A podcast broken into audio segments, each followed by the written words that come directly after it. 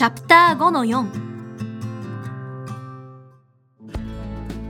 現代文では次の2つを意識して問題文を読みましょう。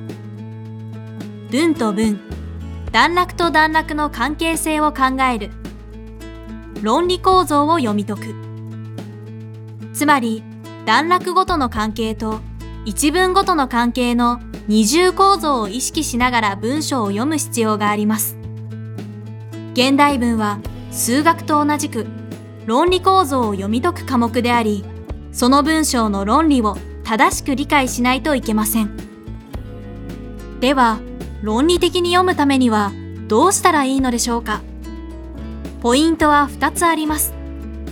どちらも文章に目印をつけるとわかりやすいです。丸1、接続詞に注目する。接続詞に注目しながら読んでいくと、論理の流れがわかりやすくなります。特に逆説のしかし、だが、や還元のつまり、要するになどは論旨のキーとなることが多いので要チェックです。丸2大事なところに線を引く問題の文章を読むときに重要と思ったところには線を引いておきましょう。理由は文章全体の論理構造をつかみやすくなり、設問で聞かれていることを探すときもチェックしやすいからです。文章の論理構造がつかめれば、筆者の言いたいことが簡潔にまとまっている箇所、つまり大事なところがわかります。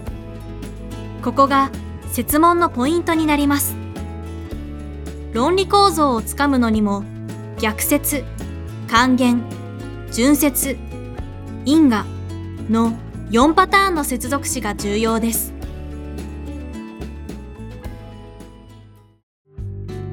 古文と漢文については外国語だと思って勉強した方がいいと思います。日本語で書かれているからなんとなく大丈夫だろうという思い込みが一番危険です。とはいえ古文にあまり時間もかけられません。効率的に学習したいものです。私の一押しは学研のマドンナ古文、マドンナ古文単語230です。古文の内容がわかりやすくまとまっていて、基本的な解放が理解できます。単語も230個覚えれば、大抵の試験には対応できます。基本的な受験対策はこれで十分です。ただ、単語だけをいくら覚えても古文のレベルは上がりません。重要なのは、やはり読解力です。単語数を増やしつつ、マドンナ古文で解放や読み方をしっかり学ぶと応用が効きました。漢文は古文と同じく出題範囲が非常に狭い科目です。やればやっただけ成果が出ます。私が使ったのは学研の漢文山の山です。